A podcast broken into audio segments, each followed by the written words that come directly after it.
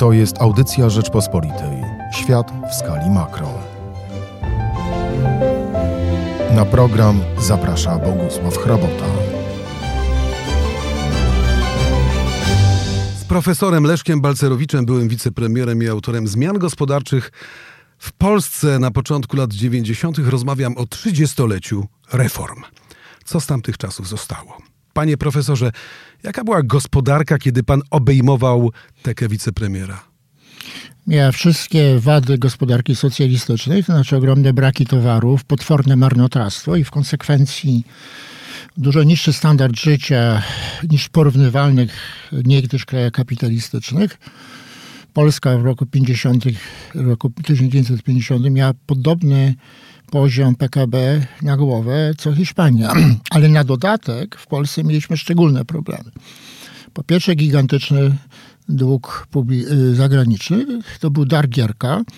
Mówię o tym dlatego, że wiele jeszcze jest sentymentu u wielu osób odnośnie lat 70., więc przypomnę, że najpierw zaciągano wielkie długi, w, wie, w dużym stopniu zmarnowano te pieniądze i w drugiej połowie lat 70. wyszedł koszt na jaw i wróciła gospodarka z brakami towarów, które się potęgowały. To był pierwszy dodatkowy problem, który na przykład nie występował w dawnej Czechosłowacji, a, a występował na Węgrzech. Yy, drugi problem polegał na tym, że oprócz wielkiego długu zagranicznego mieliśmy dług wewnętrzny, o którym ludzie nie wiedzieli. Teraz jest dyskusja o książeczkach mieszkaniowych, widzę, dosyć dziwaczna ale nie każdy wie, że y, ludzie wpłacali pieniądze na krzyżeczki mieszkaniowe za socjalizmu, ale mieszkań się nie doczekali. I w konsekwencji pierwsze rządy na czele rządu Tadeusza Mazowieckiego, Jana Krzysztofa Bieleckiego musiały w budżetach umieścić pieniądze pobierany od ludzi w, w, tych latach, żeby wykupić mieszkania dla tych, co wpłacili jeszcze na nie za socjalizmu. To samo dotyczyło książek, e, wpłat na, przedpłat na samochody. Tak samo. No i wreszcie, o czym ja nie wiedziałem, a dowiedziałem się w trzecim dniu swojego urzędowania jako wicepremier i minister finansów we wrześniu 1989 roku, to było to, że oszczędności dewizowe ludzi składane przez nich w bankach zostały wydane przez poprzedni rząd na jakiś tam import. Oczywiście nie można było powiedzieć ludziom, słuchajcie, nie macie tych pieniędzy, wydali. W związku z tym trzeba było to jakoś uzupełnić. To się stało, dlatego że ruszył eksport. Dzięki reformom gospodarczym, między innymi ruszył eksport na zachód za dewizy, no i udało się ten dług wewnętrzny, ten również dług wewnętrzny spłacić. Ponadto to, że ruszał eksport dewizowy, oznaczało, że możemy bez wielkich problemów płacić za rosyjską ropę dewizami, czego Białoruś do tej pory y, nie potrafi. Czyli to był aha, jeszcze jeden szczególny problem, do, żeby był komplet, a mianowicie narastająca gigantyczna inflacja. Teraz jak słyszymy, że inflacja może wynosić 3 czy ponad 3%, to słusznie się zaczynamy tym przejmować. Ale w drugiej połowie lat 89 y, roku ona sięgała 20-30% miesięcznie. A co było przyczyną tej inflacji? Przyczyną galopującej inflacji zawsze jest drukowanie pieniędzy przez rządy, które y, boją się dokonać y, sanacji finansów, w związku z tym wydają więcej niż powinny, finansując te dodatkowe wydatki właśnie drukowaniem pieniędzy. To zawsze się kończy źle dla ludzi, takie narastające drukowanie pieniędzy, bo po prostu ceny zaczynają rosnąć i to, co odróżniało sytuację Polski od Węgier czy dawnej Czechosłowacji, to była właśnie ta gigantyczna inflacja. Którą trzeba było radykalnie zatrzymać. To jest jak pożar.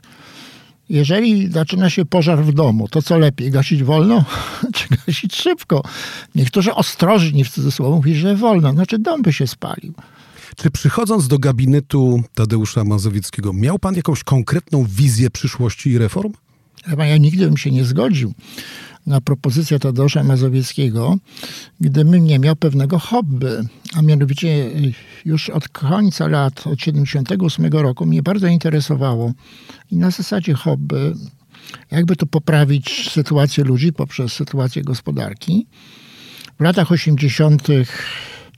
uznałem, że nie ma na to szans. Nie widziałem światełka w tunelu po wprowadzeniu stanu wojennego, ale hobby się utrzymało. Zgromadziłem, sam ich wybierałem, ludzi, którzy moim zdaniem mieli otwarte głowy i pracowaliśmy na, dla satysfakcji. Nic z nas, podobnie jak ogromna większość ludzi w Polsce, nie marzył, że za naszego życia będziemy wolni jako kraj i dzięki temu będziemy mogli robić reformy upodabniające nas pod względem ustroju i w konsekwencji warunków życia do krajów Zachodu. I to się stało, ale ja tego nie przewidywałem, może żeby dokończyć. Ja Nie miał pan nawet takiej intuicji? Że nie, może nie, nie, bo nigdy, nigdy, że, albo tak, rzadko się zdarza, że da się przewidzieć upadek dyktatury. Zwykle to jest niespodziewane. Więc ja nie miałem podstaw, podobnie jak inni, żeby prognozować, że w 1989 roku nagle to się zaczyna rozsypać, ale miałem takie hobby, które wydawały się bezużyteczne, a okazały się użyteczne. Przy czym ja y, wybierałem się na wykłady do Wielkiej Brytanii. Żona miała stypendium British Council, e, gdy nagle poproszono mnie o spotkanie z Tadeuszem Mazowieckim. On powiedział, o co Kto chodzi. poprosił? Kto był jego przedstawicielem? Y, wybitny ekonomista opozycyjny za czasów socjalizmu, Waldemar Kuczyński, który mnie pe- prawdopodobnie z, takiego, z takiej konferencji prasowej we wrześniu 80 roku, kiedy my pokazaliśmy, ja w imieniu zespołu, który stworzyłem, pokazałem taki plan rozszerzenia wolności gospodarczej w Polsce, który no, respektował geopolitykę. To znaczy, my nie proponowaliśmy systemu wielopartyjnego, co nie znaczy, że nam się to nie podobało, ale nie proponowaliśmy prywatyzacji, bo było jasne, że armia radziecka wkroczy, gdyby jakiekolwiek władze w Polsce. Natomiast to był projekt rozszerzenia wolności gospodarczej poprzez samorząd pracowniczy, który miał być wolny od nomenklatury partyjnej. To oczywiście było nierealistyczne. Tym niemniej, to wtedy, w ciągu 15 miesięcy festiwalu Wielkiej Solidarności, ja się stałem jako tako znany. Miałem liczne spotkania. Solidarność zaakceptowała w dużej mierze program tego zespołu. No i dlatego Kuczyński sobie pewnie przypomniał i Tadeusz Mazowiecki poprosił mnie. Podpowiedział to nazwisko. Ale teraz wróćmy do roku 1990. Zasiada pan za biurkiem jako minister finansów, jako wicepremier. I co panu w, w tych pierwszych dniach wydawało się trudnością największą? To jest czas. Nie było wielkim problemem e, opór społeczny, bo ludzie w swojej większości wiedzieli, że socjalizm jest bardzo złym ustrojem. Ludzie czuli, że jest ogromny kryzys. I to były takie nadzwyczajne czasy, które bardziej sprzyjały radykalnym, przełomowym reformom niż później, więc to nie było problemem. Nie było problemem opór w parlamencie. Tak zwany Sejm kontraktowy był najlepszym pod względem moralnym i, i merytorycznym y, Sejmem w Polsce. Tam przecież ogromną większością głosów przyjęto plan, który zaproponowałem. Największym problemem było takie zorganizowanie pracy, żeby zdążyć na czas, to znaczy zdążyć z przełomową reformą na 1 stycznia 90 roku, równocześnie robiąc inne rzeczy. Ja musiałem przyjmować rozmaite delegacje, które się chciały dowiedzieć, co to będzie z Polską i co będzie z ich pieniędzmi, jak pochodzili z kraju wierzycieli. I musiałem, byłem jeszcze przedstawicielem Polski w tak zwanym RWPG, czyli ugrupowaniu gospodarczym bloku radzieckiego czy sowieckiego. Na szczęście to się rozpadło, ale trochę czasu mi zajęło. I wreszcie, ponieważ system miał się zmienić w sposób przełomowy z początkiem 90 roku, to jeszcze przez kil- trzy miesiące działaliśmy w ramach niezreformowanego do końca systemu i musieliśmy się zajmować wyznaczaniem cen. Na przykład ceny trumier.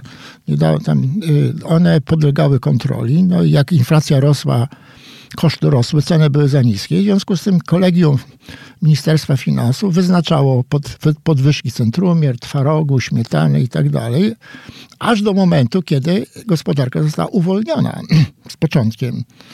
y, No i wreszcie bardzo intensywne rozmowy już dotyczące z funduszem walutowym i ogromnie ważne rozmowy, do- to- w których chodziło o to, żeby Zachód uzbierał 1 miliard dolarów funduszu stabilizacyjnego jako ubezpieczenie bardzo ważnej części programu, a mianowicie prowadzenie wymienialności złotego. I to się udało. Tego 1 stycznia zasiada pan za biurkiem.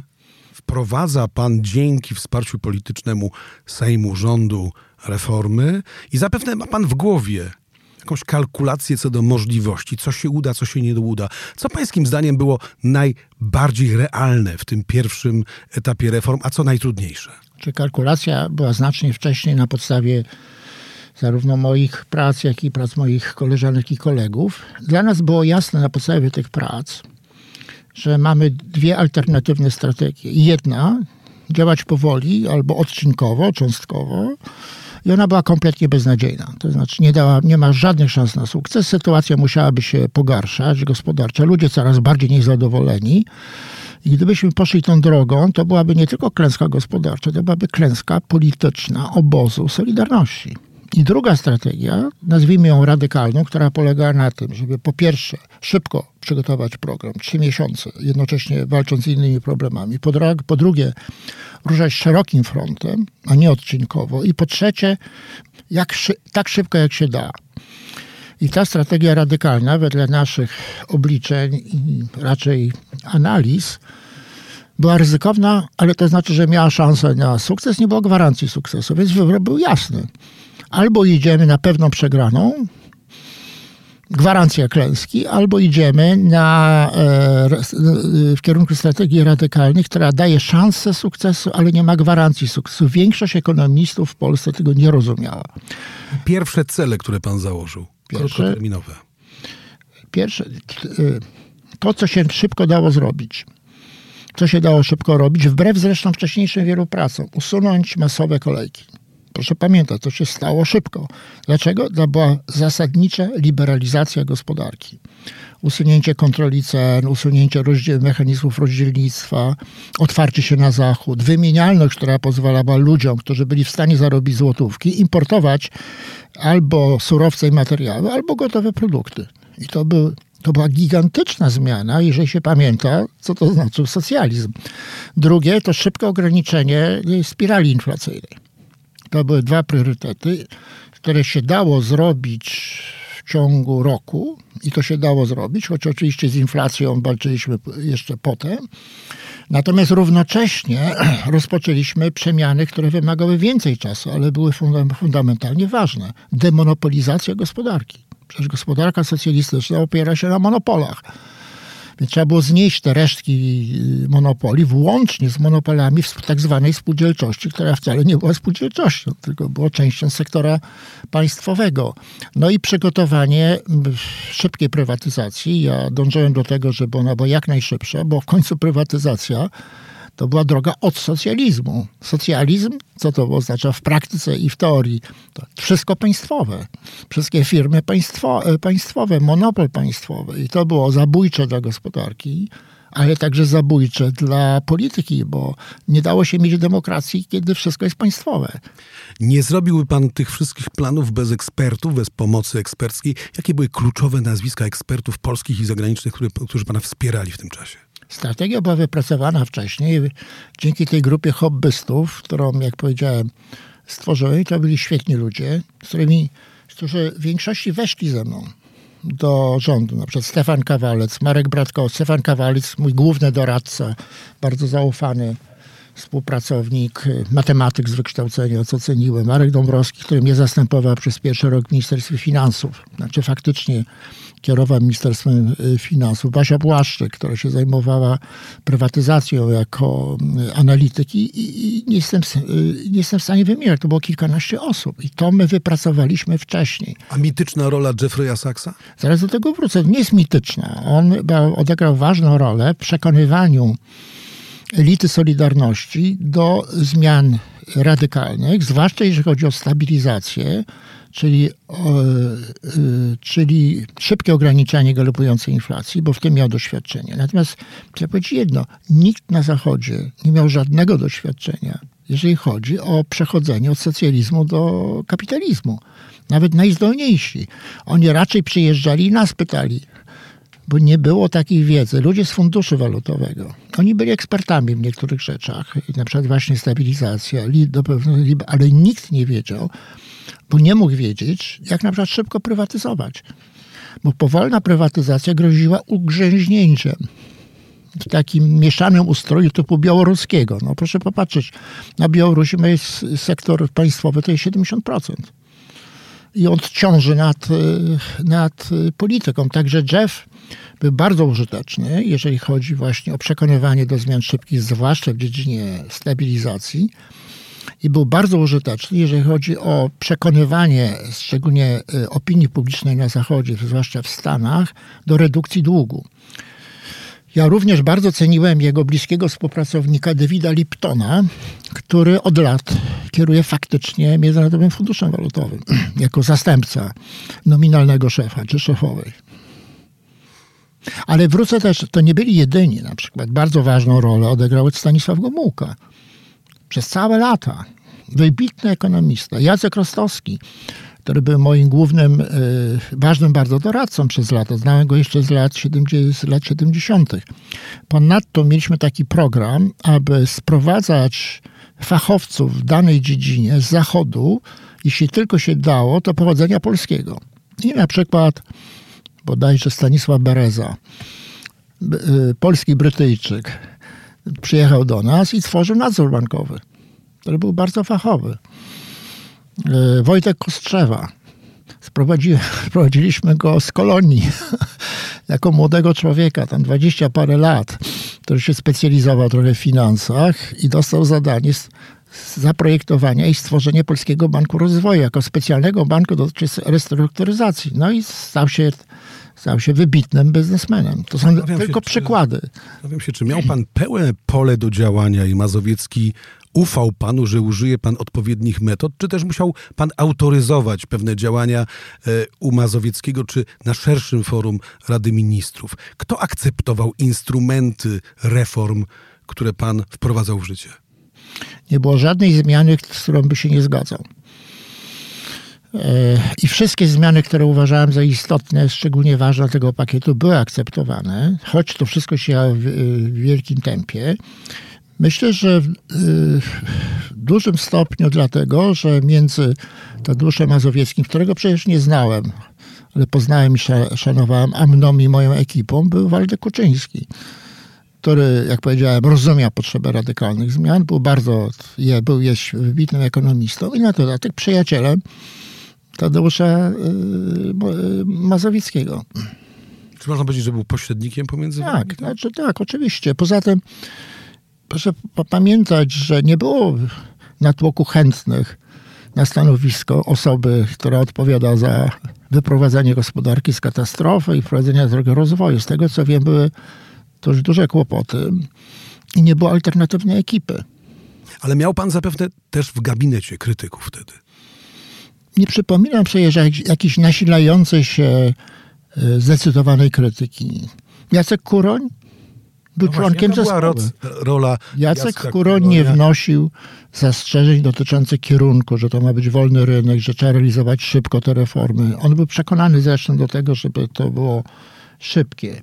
Problemy, które nie były przez niego zamierzone, lecz wynikły natłoku, bo że miał niezbyt kompetentnych ludzi u siebie, były, polegały na tym, że w dążeniu do tego, żeby chronić najsłabszych, tak zwiększone emerytury w 90 roku, że w efekcie one wzrosły dużo szybciej niż płace, a w 91 roku przyczyniły się do problemów budżetowych, ale to nie wynikało ze złej woli.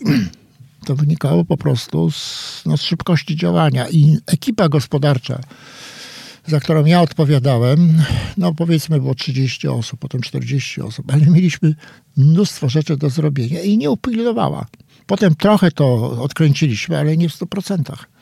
Dzisiaj przedstawia się bardzo często, zwłaszcza z perspektywy lewicowej, ale nie tylko. Także myślę, niektórzy politycy Prawa i Sprawiedliwości mówią o tych reformach jako o brutalnych, nieludzkich, niesprawiedliwych. Czy tak było naprawdę? Rzeczywiście patrzyli na ten aspekt humanitarny tych reform?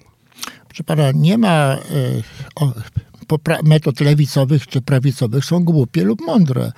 Są rzetelne lub nierzetelne. Nie należy mylić nienawistnej, niechętnej retoryki, czy spod znaku tak zwanej lewicy, czy spod znaku prawicy, które zresztą się nie różnią specjalnie, bo obydwie orientacje są antyrynkowe, antykapitalistyczne, etatystyczne. Natomiast jaka jest poprawna metodologia i z tego trzeba oceniać. badamy, patrzymy, jaka była sytuacja krajów dawnego socjalizmu, łącznie z Polską. Zauważamy, że w Polsce mieliśmy większe jeszcze trudności dodatkowe niż na przykład dawnej Czechosłowacji. I patrzymy, co się działo z gospodarką. I porównujemy to. No to jak porównujemy, to każde rzetelne porównanie międzynarodowe, światowe pokazuje, że Polska zwiększyła swój PKB najbardziej, bardziej niż Węgry, bardziej niż y, y, Czechy, bardziej niż Słowacja, nie mówiąc już o Ukrainie czy Białorusi. I po drugie, że spadek PKB, który był zresztą nieuchronny we wszystkich krajach, w Polsce był najmniejszy. I to jest podstawą oceny, a nie, wy, a, a nie a nie po prostu nienawistna retoryka. A troszczył się pan o tych ludzi, którzy należeli do grup tracących wtedy na tych reformach? Czy kierował się pan właśnie jakimiś elementami humanitaryzmu? Bardzo często ja czytam takie zarzuty, że doprowadził pan do zniszczenia PGR-ów, a, a, a, zwłaszcza nie pomyślano o, to, o tym, jak ratować ludzi, którzy z tego nieszczęścia wychodzili na świat wolnego rynku. To jest po prostu to, co pan mówi. Rozumiem, że pan przytacza, to jest bądź niemądre, bądź podłe. Dlatego, że jak się kraj w kryzysie, ale uzyskuje możliwość kształtowania swojego ustroju, stracił mnóstwo czasu. Mówię o Polsce. Polska przez poprzednie bodaj 30, 300 lat się cofała wobec Zachodu, bo Zachód uciekał. Jest niebywała szansa, żeby to zmienić. I to zmieniamy, jak się okazuje, z sukcesem. Tak? I to jest podstawa oceny. A jeżeli by kryzys się potęgował, to kto by najbardziej zapłacił? No ci najbiedniejsi. W związku z tym, jak powiedziałem, to tego rodzaju pseudooceny albo są wyrazem złej woli, albo są wyrazem kompletnej dezorientacji, jeżeli chodzi o formułowanie rzetelnych, prawdziwych y, ocen. E, jeżeli gospodarka się zwija na początku skutek kryzysu, to gdybyśmy gwałtownie jeszcze, jak mogliśmy zwiększać wydatki jeszcze bardziej? No bardziej drukując pieniądze. No to co, do czego by to doprowadziło? Do kompletnej katastrofy i następnie, jak powiedziałem, społecznego buntu wobec Solidarności. I kto by wrócił do władzy? Ten bunt się pojawił niedługo później w postaci samoobrony, która e, w jakimś sensie chciała reprezentować te grupy, które uznała za wykluczone na skutek reform. Niewykluczone. To była kalkulacja polityczna Lepera, który był zręcznym demagogiem e, i na tym się skupi. Ale chcę powiedzieć tak, że pierwszym demagogiem był Tymiński. Ale potem, z tym, że w mojej ocenie przez pierwsze dwa lata nie było jakiegoś gwałtownego oporu politycznego czy silnego oporu politycznego opartego właśnie na takiej demagogii, obronie rzekomo biednych. Potem i w związku z tym można było przez te pierwsze, pierwsze dwa lata dużo zrobić i my zrobiliśmy. I gdyby nie te pierwsze dwa lata, to byśmy poszli zupełnie innym torem. Bo następcy, choć niektórzy krytykowali, to jednak oni nie cofali. Oni starali się dodawać, wolniej może, ale dodawać do tego kierunku wolnorynkowego.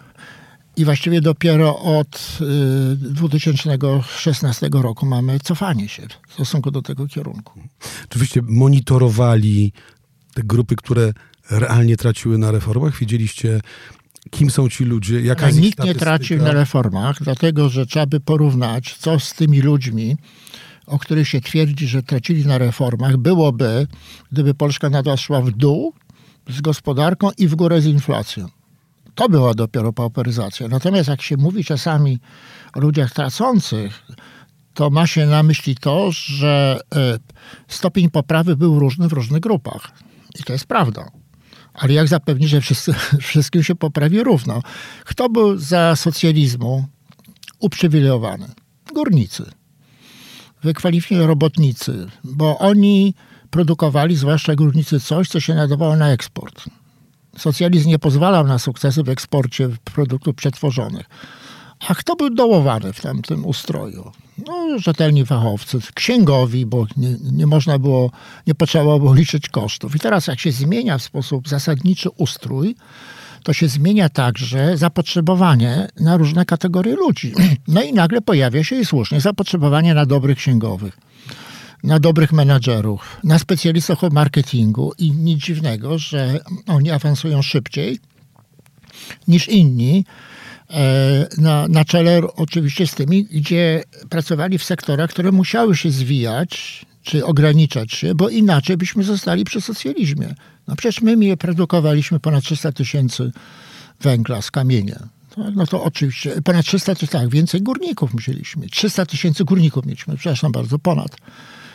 Ale tego się nie, da, nie dało tego utrzymać. W związku z tym jest przejawem, jeżeli ktoś uważa, że jak się coś kurczy, to jest źle, to on w ogóle nie rozumie natury gospodarki rynkowej po socjalizmie, a nie zwraca uwagi na to, co rośnie. Przecież nasz eksport wyrobów przetworzonych gigantycznie się zwiększył, ale skurczył się eksport siarki, skurczył się eksport węgla, którego zresztą nawet nie starcza na rynek krajowy i gdyby tak nie było, to byłby dowód klęski. Czy liczył się pan z perspektywą prywatyzacji nomenklaturowej? Czy to przypadek? Nie, nie, takie były niebezpieczeństwa i to, na to byliśmy bardzo uczuleni. Nieżyjący niestety od lat Krzysztof Król, który był szefem zespołu w Ministerstwie Finansów, umie i przygotowywał się do, przygotował prywatyzację i bardzo pilnie obserwował, żeby to zjawisko rozpoczęte wcześniej było jak najszybciej ograniczane i tak się stało. I wbrew temu, co niektórzy mówią, my nie mamy, nie mamy tak zwanych oligarchów, to znaczy ludzie, którzy zyskali majątki dzięki powiązaniom politycznym, tak jak to się stało w Rosji. Tego nie ma. Oni mieszają różne rzeczywistości. Ale do tego nie dopuściliśmy, bo bardzo szybko wzrosła konkurencja, która miała większe znaczenie niż jakiekolwiek powiązania polityczne, liberalizacja zewnętrzna. Po drugie, dlatego, że to było dla mnie zasadniczo ważne żadne dojścia. Generalne reguły. Jak się stosuje generalne reguły, no to one eliminują możliwości ingerencji na, na podstawie nacisków. I po trzecie, myślę, że pozytywną rolę odegrały ogniwa Solidarności, tamtej wielkiej Solidarności, nieobecnej Solidarności Piotra Dudy, które były w firmach i zwykle pilnowały dyrektorów, żeby nie było jakichś tam ciemnych interesów. Ale takich przypadków trochę jednak było. Na przykład Uniwersal Dariusza Przywieczerskiego, Centrala Handlu Zagranicznego przejęta przez nomenklaturę. No, czy to był błąd? Proszę pana, być może, ale nie może pan opierać generalnego twierdzenia na jednym przypadku. A komu się udało zrobić idealne przejście, że do niczego nie można było się przyczepić? A może to była jeszcze nieefektywność służb specjalnych w tym czasie, która nie potrafiła e, takich ochronić społeczeństwa Nie jestem w stanie wejść w głąb, bo akurat nie, y, zajmowałem się czymś innym niż zapoznawanie się materiały, z materiałami służb na temat jednego przypadku w sytuacji, kiedy gospodarka się pali, waliła i paliła. To byłaby dopiero strata czasu. E, panie profesorze, czy jak po latach 30 pan patrzy na tamten czas, no rewolucji w ekonomii, to była taka rewolucja bez rewolucji. Strojowa. Tak. Proszę Czy pan, ma pan mm, taką refleksję o błędach, które popełniliście? Jakie błędy popełniliście? Co panu się wią, kojarzy z błędem? Jeżeli patrzymy na strategię, ona jest najważniejsza, to znaczy czy szybko, szerokim frontem, czy wolniej, cząstkowo, to tu nie było błędu, bo wszystkie kraje, które poszły drogą odkładania reform lub e, cząstkowych zmian, zapłaciły ogromną cenę. Ogromną cenę, dlatego że ich gospodarka wzrosła o wiele mniej. Co do, to, czyli można dyskutować o konkretach. Wspomniałem na przykład, że nie udało nam się w porę zahamować y, bardzo szybkiej podwyżki emerytur, która spowodowała kłopoty budżetowe oraz to, że emerytury wzrosły bardziej niż płace. I tam pewnie ileś takich konkretnych rzeczy znajdzie się, ale nie sposób było. Popiwek? Popiwek w żadnym wypadku. Dlatego, że on służył temu, żebyśmy y, mniejszym kosztem panowali inflację. Ale no. on dotyczył, ja spotkałem się z takimi zarzutami, że, że, był, że był instrumentem nierównym, bo dotyczył tylko firm państwowych, a nie prywatnych. No właśnie, to, to mówił ktoś, nie pan, który nie rozumiał różnicy między firmą prywatną a firmą państwową. W firmie prywatnej są właściciele, w której interesie leży to, żeby płace rosły, ale nie szybciej niż wydajność bo w ten sposób chronią zyski, bez których nie ma rozwoju firmy. W firmie państwowej nie ma takiego właściciela. Są ludzie naznaczeni politycznie, którzy są dodatkowo wrażliwi na naciski załogi. I po to, żeby uniknąć spirali zbyt e, e, silnej spirali płac i cen, prowadziłem przyznaję się tu, ale raz z zespołem, ten dodatkowy hamulec, który e, ustępował w momencie, kiedy firma była prywatyzowana po latach, co pan uznaje za największy sukces tamtych reform? To, że Polska zwiększyła rozmiary swojej gospodarki najbardziej spośród krajów naszego regionu. Bo to jest najważniejsza miara. Niedoskonała, ale nie ma lepszej, mierzącej zmianę standardu życia. I to, że nawet ci, o których się twierdzi, że oni przegrali, to są na wyższym poziomie do, dochodu niż y, ci sami ludzie, którzy są w krajach y, o zdecydowanie mniejszych zmianach. Co pan sobie myśli, kiedy pańscy krytycy mówią o panu pogardliwie neoliberał? O, myślę o nędzy języka i o tym, że trzeba takie, takie rzeczy demaskować. No bo pamiętajmy, że propaganda najbardziej kłamliwa czy agresywna, jeżeli nie napotyka na skuteczną ripostę, może być skuteczna, czyli robi ludziom wodę z mózgu przy pomocy kłamstwa i negatywnych emocji. I dlatego jestem bardzo aktywny w mediach społecznościowych między innymi. Jestem bardzo dumny, że mam na Twitterze 300 kilkanaście tysięcy, jak nie wiem, obserwatorów, a na Facebooku mam ponad 90 parę tysięcy.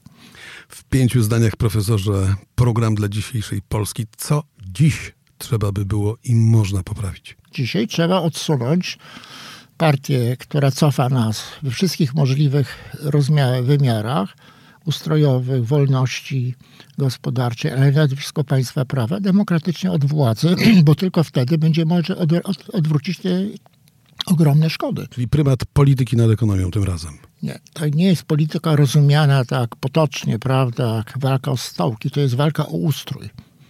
Po raz pierwszy mamy w Polsce cofanie się w kierunku modelu Putina. I to musimy zablokować. Proszę Państwa, moim gościem był Leszek Balcerowicz. 30-lecie reform. Dziękuję. Dziękuję bardzo.